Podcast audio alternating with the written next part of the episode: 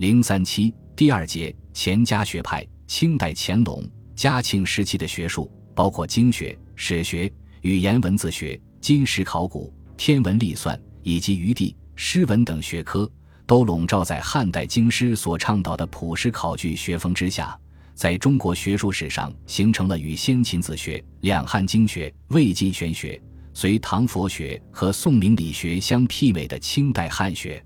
因它产生于钱家时期，学术界称其为钱家学派；又因其学以朴实考经正史为特征，也称朴学。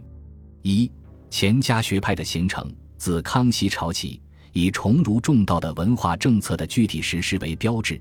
清廷开始大力表彰宋明理学，可是理学始终没有发展起来，形成风气。相反，与理学异趣的经学考据学逐渐兴起。经雍正朝发展到乾隆时期，形成风气，产生钱家学派。这既有社会方面的原因，也有学术上的需要。就社会条件而言，钱家学派是康乾盛世的产物。康熙中期以后，清王朝国力渐趋强盛，至乾隆时期，鼎盛之势达到高峰。在政治上，清朝政权巩固，国家统一。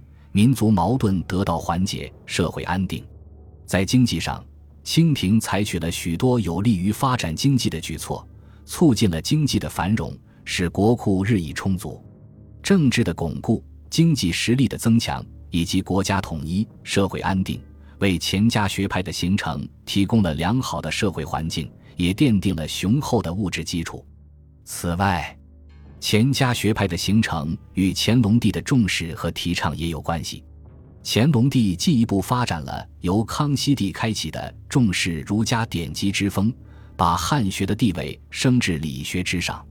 乾隆帝为倡导经学，不仅下诏推举经术之士，又召刊十三经著书于太学，先后钦定《三礼一书》《御纂周易数义》，钦定《诗义折中》《春秋直解》。四库全书总目以经部列十类之首，乾隆帝的大力提倡、积极扶植，对钱家学派的产生不无影响。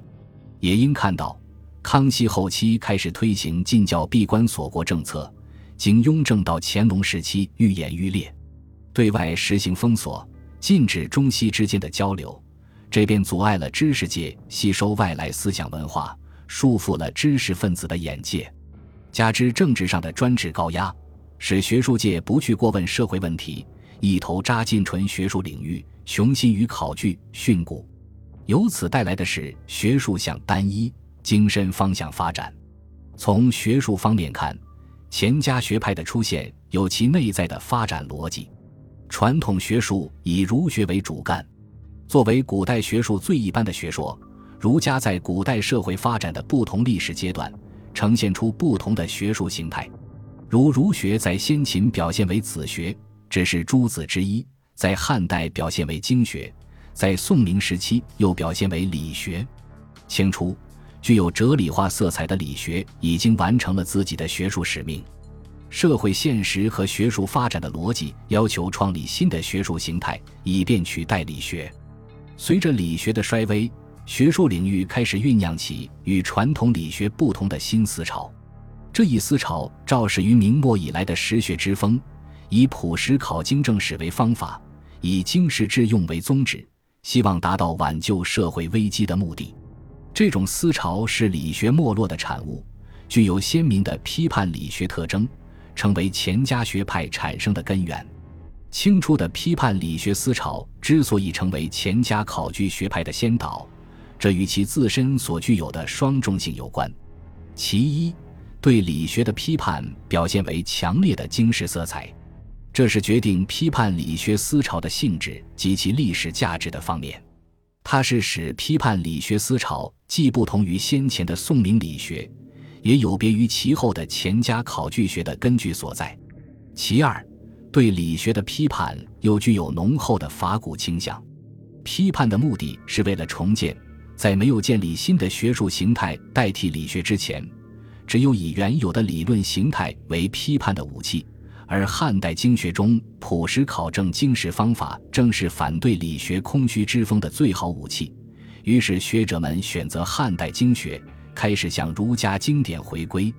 这种回归经典的法古倾向，使清初学术界在方法论上逐渐抛弃宋明理学的哲学思辨，朝着朴实考经正史的道路走去。开始批判理学的这两个方面，以经世致用为主。至于朴实考证经史，不过是为学的方法。但是，随着清廷文化专制的加剧，使得批判理学这两方面发生地位转换。经史致用逐渐消沉，而朴实考证经史的方法成为主导。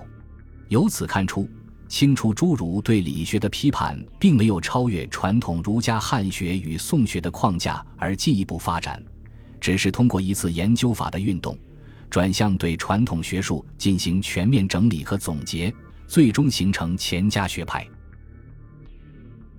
本集播放完毕，感谢您的收听。喜欢请订阅加关注，主页有更多精彩内容。